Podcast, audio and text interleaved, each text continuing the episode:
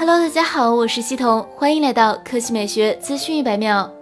据外媒最新报道称，苹果将在下个月开始大量生产传闻已久的 iPhone SE 二。这款新机虽然不支持 5G 网络，但对于他们来说至关重要。报道中提到，这款新机主打低价市场，主要锁定印度等新兴市场，其售价可能会在三千元以内。外形上与现在的 iPhone 八基本相似，这也是它能够保持低价的主因。按照产业链的说法，如果没有意外，苹果预计在今年三月发布这款新机，而富士康等代工厂。目前正在准备相关事宜。汇总目前的消息来看，iPhone 九其实就是之前传闻多时的 iPhone SE 二。该机屏幕尺寸为四点七英寸，提供 Touch ID 指纹识别按键。和 iPhone 八相比，机身的一些细节还是做出了调整，比如背部虽然是玻璃材质，但是也做出了磨砂的效果，这也会让它比 iPhone 八大约厚零点五毫米。由于升级了 A 十三处理器，iPhone 九将在未来几年内得到 iOS 的支持。苹果公司将其作为 iPhone 六等用户的目标。最关键的是，新机的售价可能比较便宜，会在三千元以内，这可能也是大家买单的主因。